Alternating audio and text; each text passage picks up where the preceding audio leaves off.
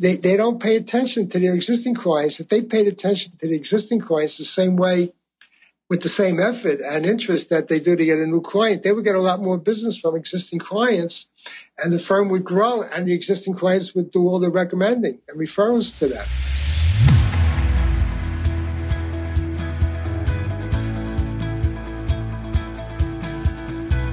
Welcome to Improv is No Joke podcast, where it's all about becoming a more effective communicator by embracing the principles of improvisation.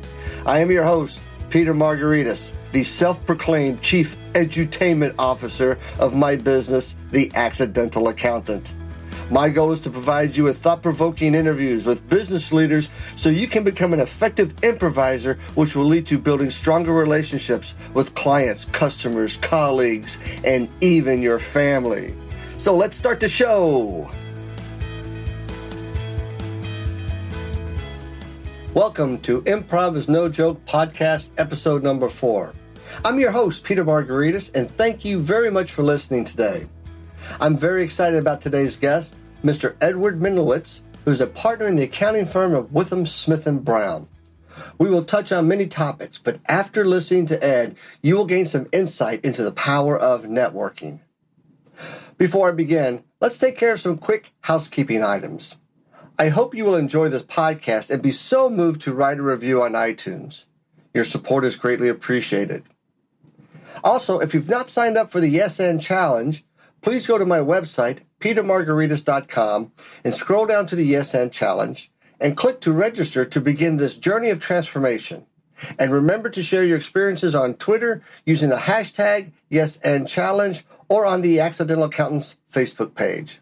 Each week, I will share with you an article or a video that relates to the principles of improvisation.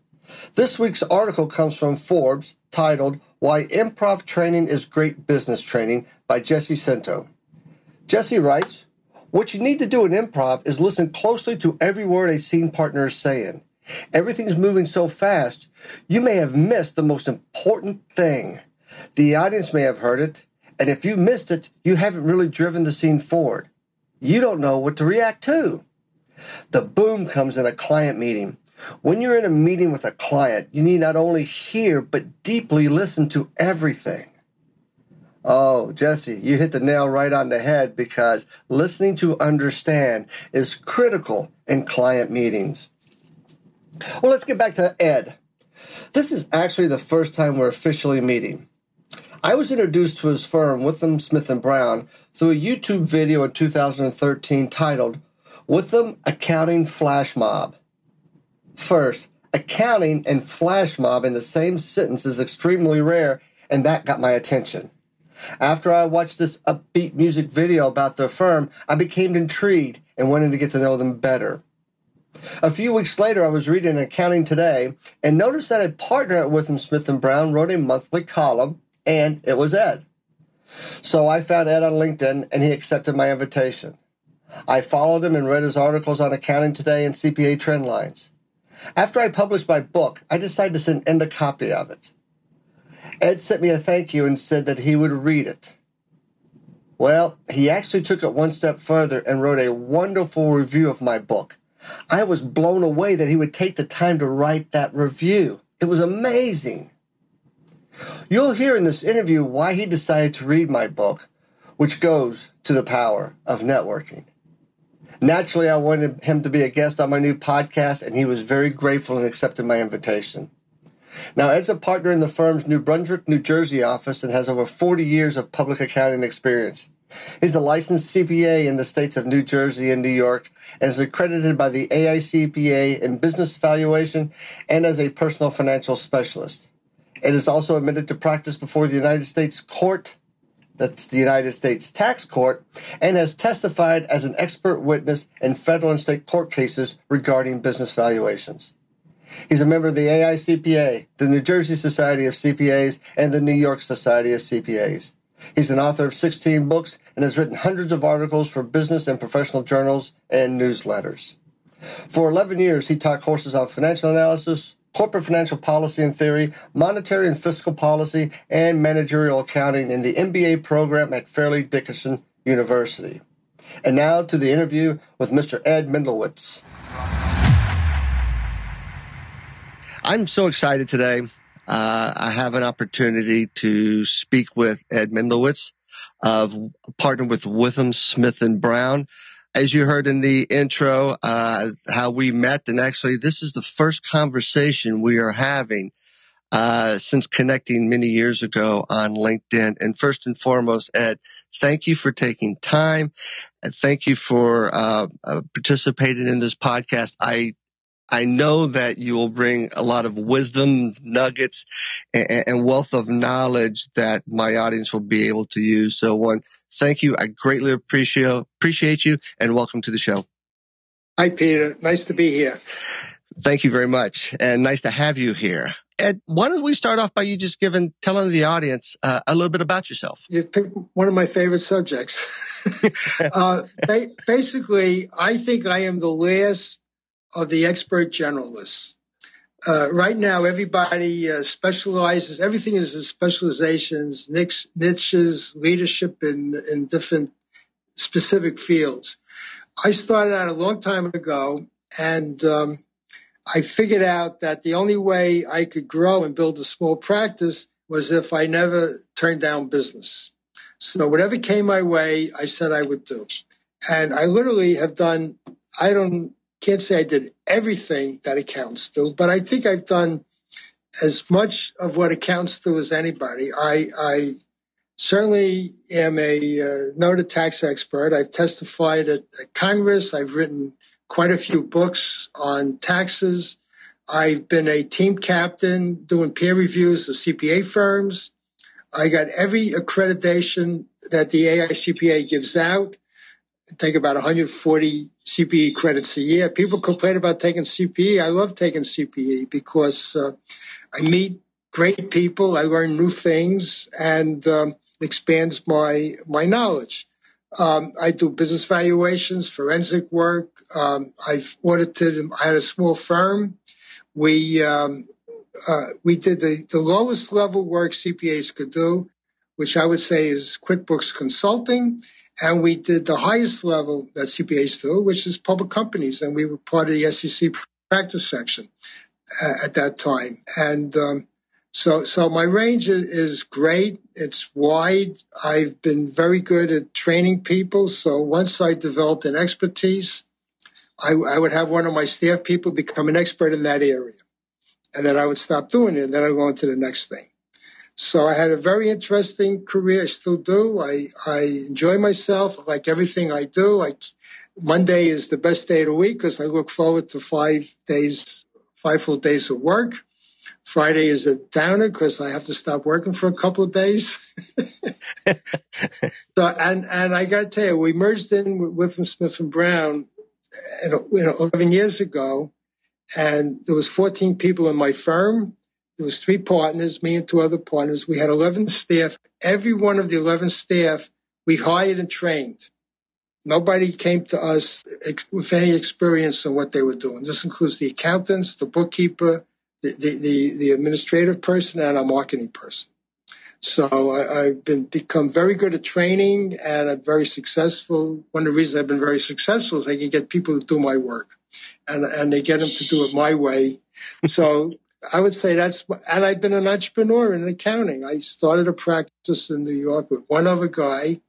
14 years later, we had the third partner. We had 50 people working wow. for us. I left it, formed a smaller firm which is what I merged in with uh, Withum 11 years ago.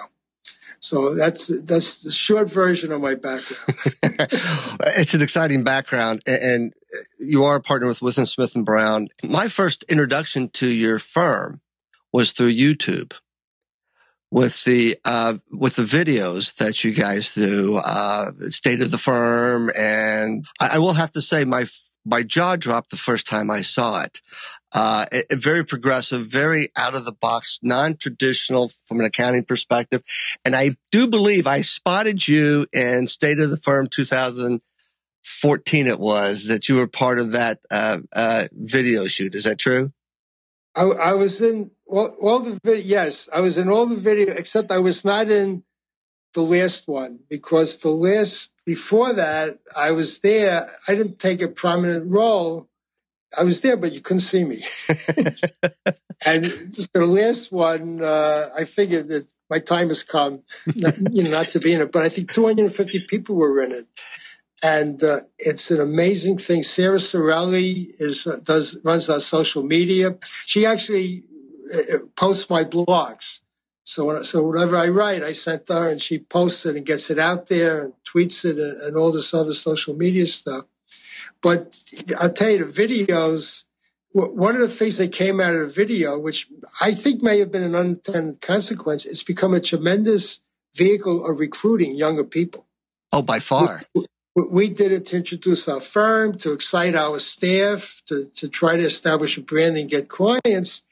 And it's become unbelievably valuable in attracting staff. People call us uh, good people, and uh, we hire. We hire a lot of people my office alone, I'm in the New Brunswick office, we hire about at least seven or eight people every year out of school. And, and, and, then we have about a dozen interns throughout the year at various times working in our office. And, and we used to recruit to get them. And now a lot of the people call us. So this thing is great.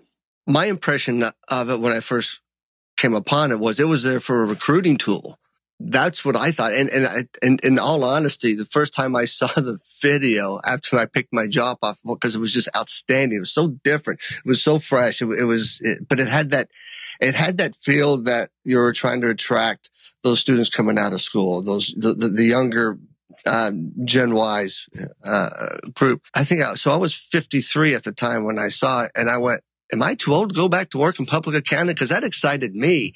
I mean, there was, there was just so much excitement in that video that it just really resonated with me that it almost, it, to me, I, I interpret as this is the, the way the, the profession is changing in a way versus it wasn't the old, hardwood type of look to it. It was very, and for those of you in the audience, go out to YouTube and, and, or, and Google Withum, Smith and Brown, or go directly to their website and you can, you can see these videos and from, from a, a hundred person partner firm, uh, it's pretty impressive. Well, thank you. Um, I think the, the original, I wasn't in on the planning, but we have a state of the firm uh, meeting every year, every beginning of January every year, and we, everybody comes. In fact, this January we had just merged in a uh, Florida firm uh, with 110 people, and, and, over 100 people flew in from Florida to attend our state of the firm meeting in January. Uh, so we got to meet a lot of the uh, a lot of our new partners and and staff. Uh, but I think the, the main emphasis was to excite our staff. You know, you know, we, we hire people and um, we, we wine and dine to get people to work for us, and then sometimes we don't treat them good. And um, it's the same thing with clients. With a lot of a lot of accounting firms, uh, they go out of their way they'll do anything to get a new client. They'll, they'll, they'll leave a meeting. They'll, they'll, they'll, go, they'll leave their, their kids' softball game. If they had a meeting with a new client, they would do that. But they, they don't pay attention to their existing clients. If they paid attention to the existing clients the same way, with the same effort and interest that they do to get a new client, they would get a lot more business from existing clients and the firm would grow and the existing clients would do all the recommending and referrals to them. So what our firm did is, and we, we continuously do it because we have a lot of in-house programs that are really great. We have a shadow stock program where, where staff could actually own, own like phantom stock in, in Withum and, and share in the growth of it. Uh, so I think that we wanted to excite our staff. And, and, I guess exciting staff is exciting young people, and then it, it leads to recruiting but it's been tremendous. I'm, in the first video, you could see me dancing on a table. um, I'm I'm going to pull that up after we're, after we're done. I got what I was wearing, but you can see me. that, that's that's great because what I'm hearing you talk about is we have to take care of our people, and people are two. There are two types of people: our staff and our clients. I, I say I, I, say this in a lot of the presentations I do, especially at conferences when I have a, a, a crowd there. I'll ask the crowd, "What business are they in?" and I'll hear consulting, I hear tax service, I hear auditing, I hear this, that. And I go, no, that's a byproduct of what you do. That's a byproduct of your business. And then I get them a little uncomfortable. Now I go, it's real simple, people. You're in the people business. Without people, you have no business. And it's amazing that the looks that I get to some degree, the aha moments. And I think we, we need to take a look at our people. Uh, and like you said, sometimes we don't treat them well. Sometimes we don't treat our clients well. Well, then that's due to causes high turnover. That causes clients to leave and maybe a little bit more uh, uh, paying attention to the, the, needs and wants of our clients. Uh, as your firm is is demonstrating, will will help with with growth. Well, let me tell you something about our firm. I, I'm I'm very interested in the profession, uh, and of course, I've been very involved in the profession a long time. When, when people leave our firm, and and some people leave because they're not happy here, almost every single person that moves gets a job in another CPA firm, and and I would say much more than half of the people who leave our firm get jobs in other CPA firms the take the big four for example. Mm-hmm. The, the, big four hire seventy percent of the accounting majors when they graduate college. Okay. In three years, ninety percent of those people leave the profession. They don't leave the, the big four firm to go to another big four firm or to go to a firm like us. They a couple do, but they basically leave the profession the people who work for our firm stay in the profession. And I think that says a lot about the firm. And I think there's a lot of firms our size in the area that, of course, I, I know, you know, in our immediate area and I know across the country, firms our size, the people seem to get jobs with other CPA firms and stay in the profession. While the big, the real big firms, they don't. And of course, the very small firms, um, some do and some don't. But, uh, you know, I can't tell you what my experience was when people left me because when I had my practices, nobody quit. well, there's a lot to be Actually, said. a couple people moved and they they took jobs at other CPA firms, but nobody quit when they worked for me. Uh, and I wasn't the nicest guy in the world, to be honest with you, but nobody quit because uh, they were learning every minute of the time. They were excited. They liked the clients they worked on. They liked the people they worked with. And I was just a necessary evil. You don't have to like your parent to, to, to have a nice house. that That's very well said. And when we talk, that's, that's just respect. You know, I, I, I talk a lot about that and I talk about that in, in my book that you don't have to like the person but you have to have respect for the person in order to keep things moving forward. Once we lose respect, things begin to fall apart. Uh, within business transactions, within staff, within everything. So as long as I might not like the person, but as long as I've got some respect and I show them that respect, things will continue to grow. People will not leave. Uh, uh, we will continue to retain those individuals because it is all about the people. That's right.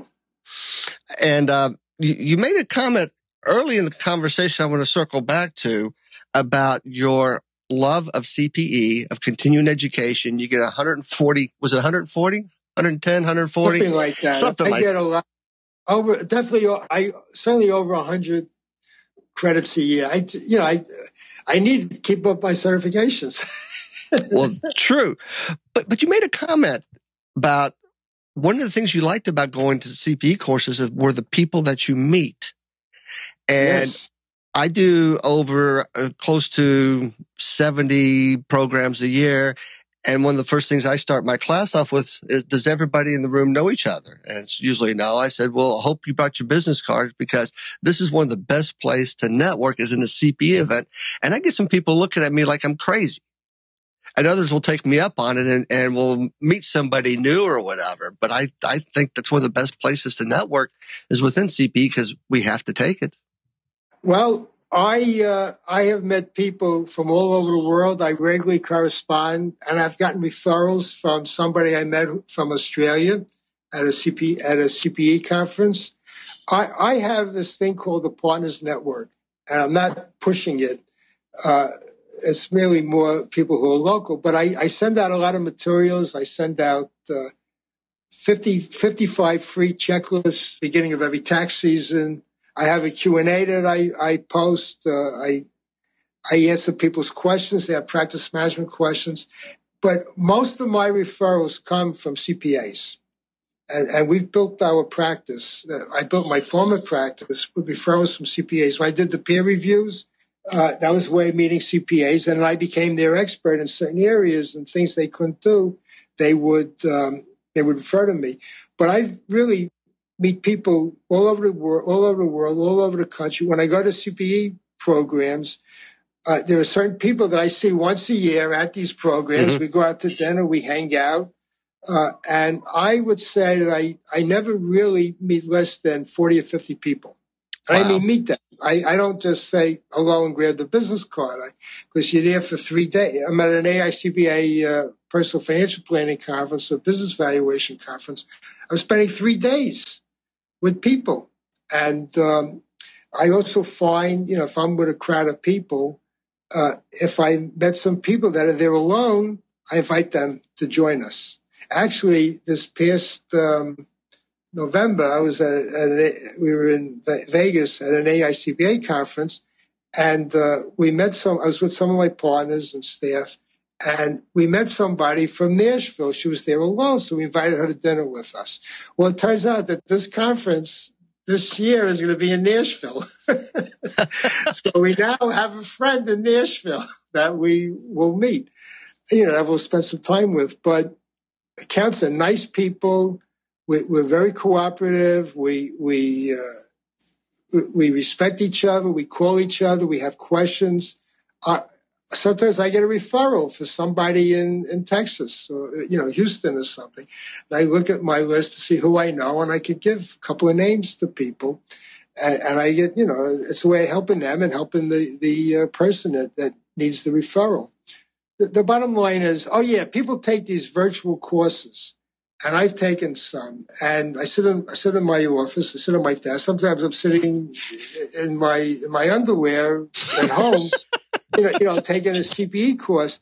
But you miss that personal contact. I was at a course uh, uh, Friday. I was at an all day CPE program Friday on sustainability. I actually was one of the speakers, but they had like 15 speakers. And then um, in, in the course of that program, I, I certainly spoke to like 30 or 40 people. I had lunch with one of the uh, young lady, a young lady who is, is, is writing an article on it for, for a national magazine. So now I met a reporter and, and she followed up already and I'll keep in touch with her and I, it could lead to me getting quoted in some other, um, publications. So it, it's these things that the per, nothing beats the touchy feely, and I think that in servicing clients, we don't understand that either. We we think that um, uh, we, we, we do the tax return great. We we get the tax return done on time. Uh, we send a staff person occasionally. We think that's developing a relationship. It's not. It, it's when the partner picks up the phone and calls the client. You, you don't send an email and say, how are you? Although I do send emails on people's birthdays because I found, I figured out that lots of times I don't want to talk to people all the time. but, but you do send, I, I send articles to people. Uh, you try to maintain a personal touch. If I'm in an area where I have a client, where I'm, I'm meeting somebody and I have another client in that area, I just pop in. If they're there, I say hello to them for 10 minutes. If they're not there, I say, well, just tell, tell John I was here. I was in the neighborhood. and I want to create availability. You know, clients don't care. I think I'm great, but clients don't care if I'm great. They don't know if I'm great. They think I'm great. But what they really like is that I'm available. I return their phone calls. I, I if there's a problem, I'm, I'm in their face with it, and I precipitate phone calls. I call them with uh, with questions, with suggestions, and you don't have to you don't have to do it more than four or five times a year, and they think you're you're fantastic. And the way you can measure this is very simple. If you get referrals from existing clients, you're doing a good job in the relationship department. If you're not getting referrals, you may never lose the client because 25 years ago you helped them with their divorce. And, and they'll never leave you, but they stop referring you because you're good for them, but not, they don't want to recommend you because they don't want to subject somebody else maybe to, to, to something that they don't like about you, but they won't drop you. So it's the, the referrals you get from existing clients is the way that you could determine if you're doing a good job in that. And I, I think of myself as a one of my strong suits is a, a networker. I, I love networking. I love building those types of relationships.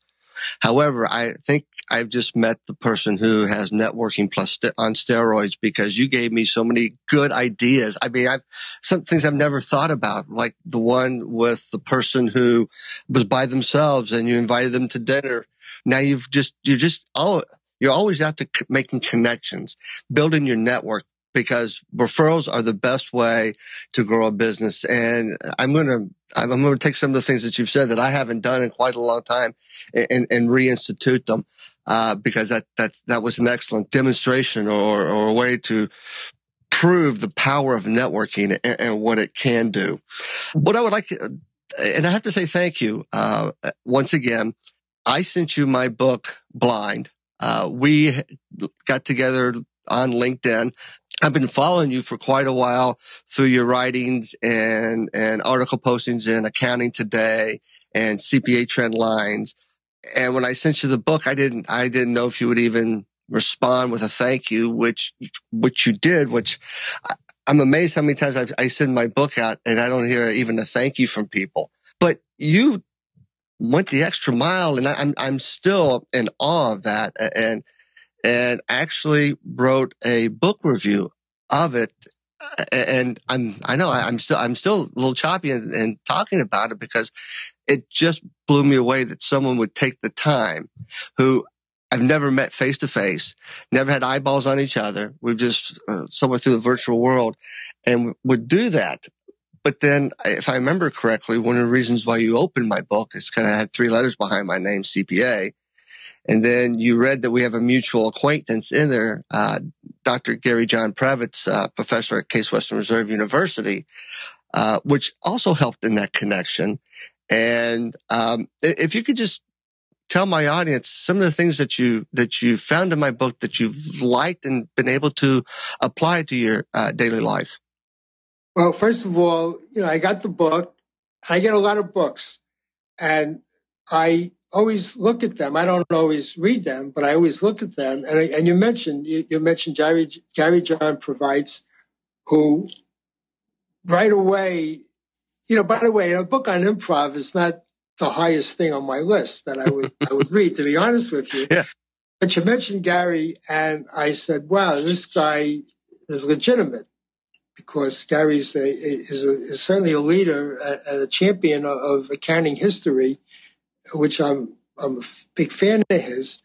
So um, I started looking at the book, and then you know what happened? I opened up a page uh, in the middle. Uh, I just opened up something, and you were talking about that. That you say instead of saying yes, but you say yes and.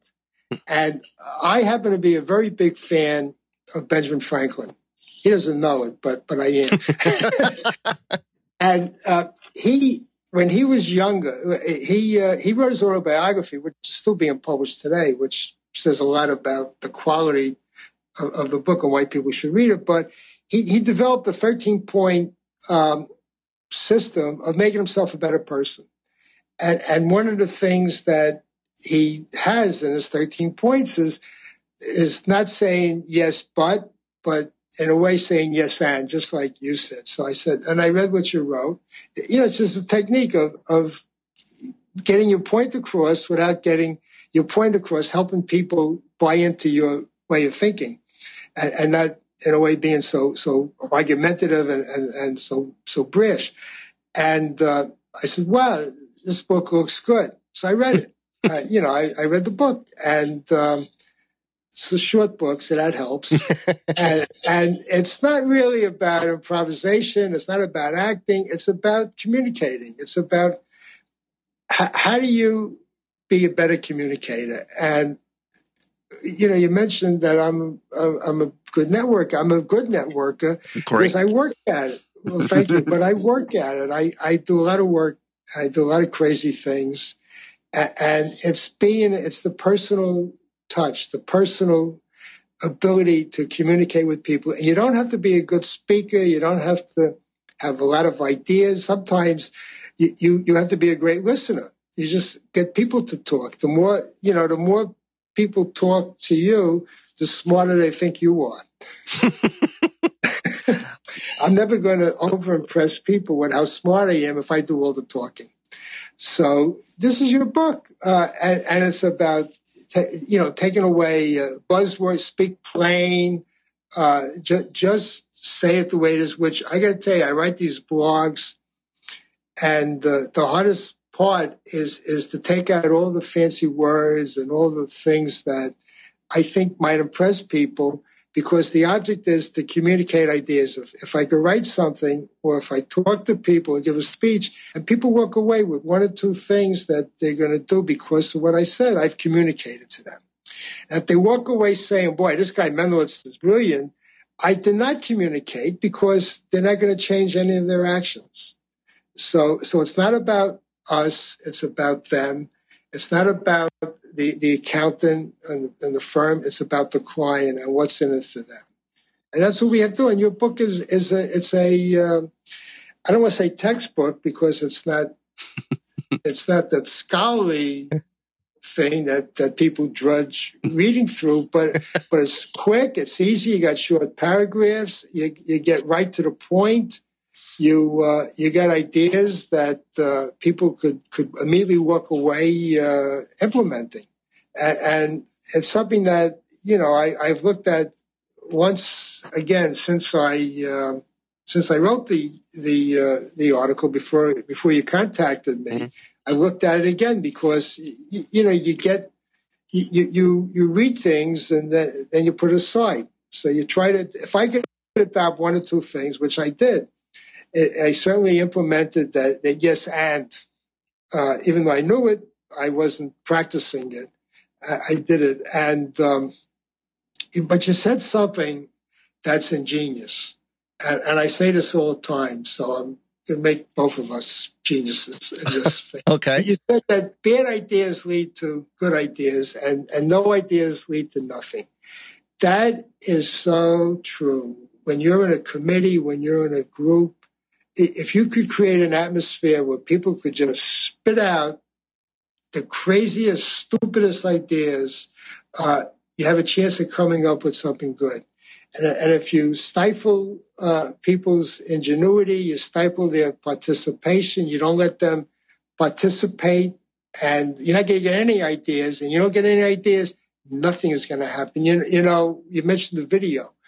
Who would think that's a, the, the video offer? Who would think that's a good idea? It's a crazy idea. If I talk to you about the the iPhone, you think it's the craziest, stupid idea. We're on an iPhone right now. Ten years ago, this damn thing did not exist. that's right. And, and, I just got in the course of this uh, talking to you. I got about five calls. it, it's like this is it. This is how how we work, how we live. You know that in, in December of 1975, I got my first email account. Oh, wow. When you think about it, it was, I, I, remember it was December. I went to a, uh, a, a, dinner meeting in May. It was hosted by Marty Edelston, who founded Bottom Line Personal and the Boardroom Empire. Uh, and there was a guy there, and he said, How many people have an email address? And it was like 20 people at the dinner, and I think three people raised their hand.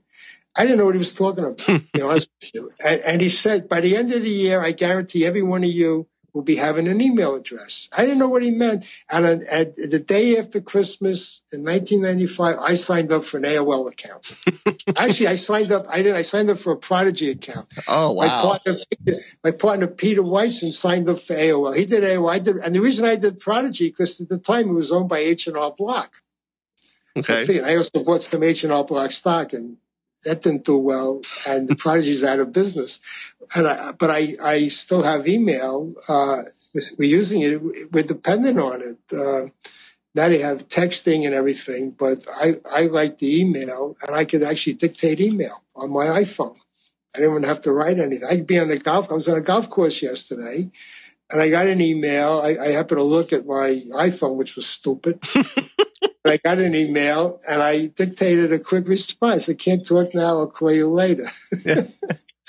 and I dictated it. So um, th- th- there are some crazy ideas that um, you know, Columbus discovering America was a crazy idea. Right. Uh, when you think about all these things that are going on, Donald Trump becoming the, the Republican nominee was certainly a crazy idea. And, and every bit of logic that, that we could imagine would say how he couldn't win, especially given the makeup of the Republican Party and the type of people who vote in the primaries. So this is your book bad ideas lead to mm-hmm. good ideas, and, and we got to have ideas. You can't right. stifle uh, that that that, the participation of people. Uh, well said. I I I can't agree more. I, we we we need. I ask. I do a creativity course, how to dump Sally and find a, a new creative way. And I have an audience of CPAs and I ask them this question. How many in this room think they're creative? Uh, usually maybe one or two people. And they'll go, well, let me rephrase that question. How many in this room have ideas? All hands go up. I go, then that means you're creative.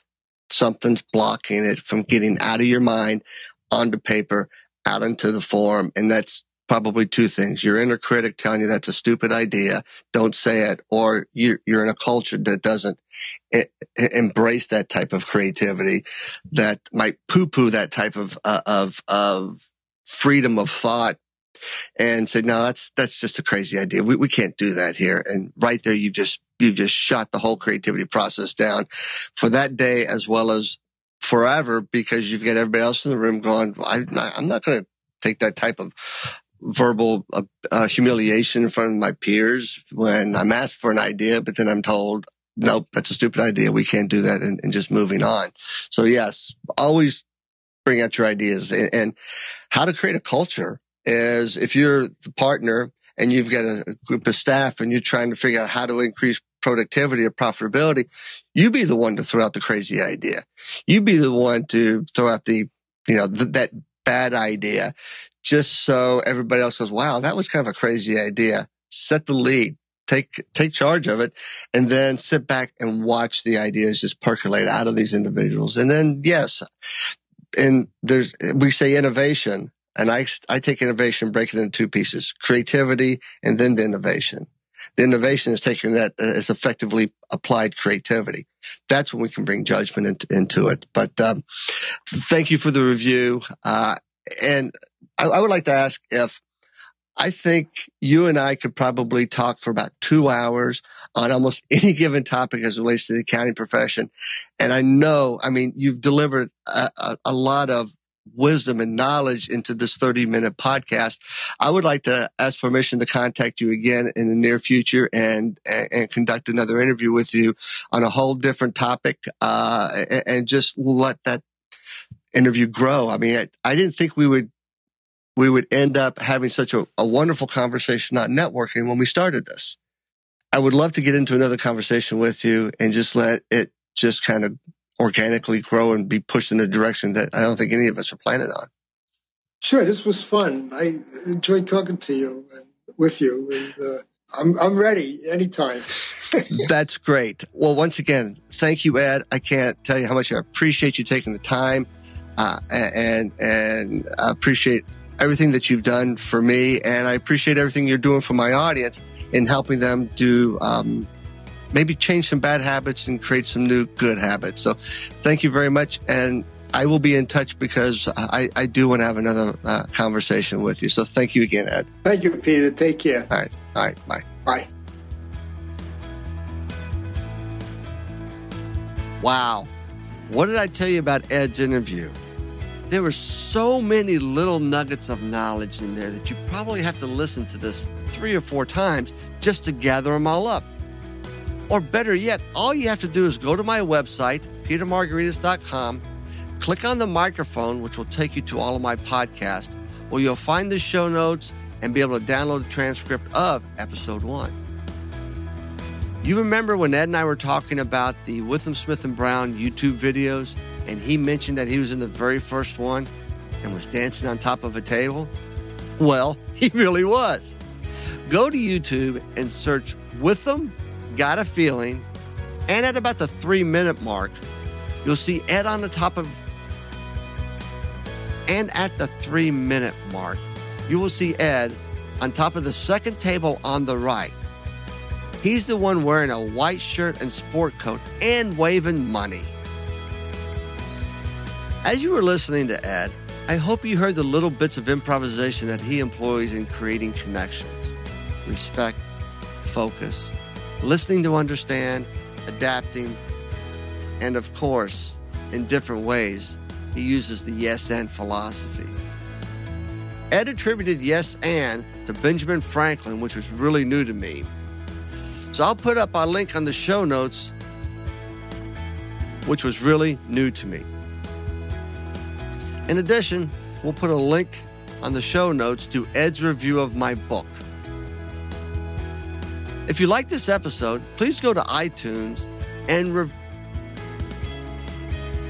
if you like this episode, please go to I- if you liked this episode, please go to iTunes and review. If you like this episode, please go to iTunes and leave a review on my podcast. We are always trying to learn, grow, and become better at everything that we do. And remember to sign up for the Yes and Challenge on my website at petermargaritis.com. Thank you again for taking time to listen to this podcast. I really value every audience member. In episode 5, I interview Karl Ahlrichs, who's a consultant and business developer for Gregory Appel, a human resource professional, and a thought leader for the Business Learning Institute. I hope you join me in episode 5 because it is a really, really interesting interview.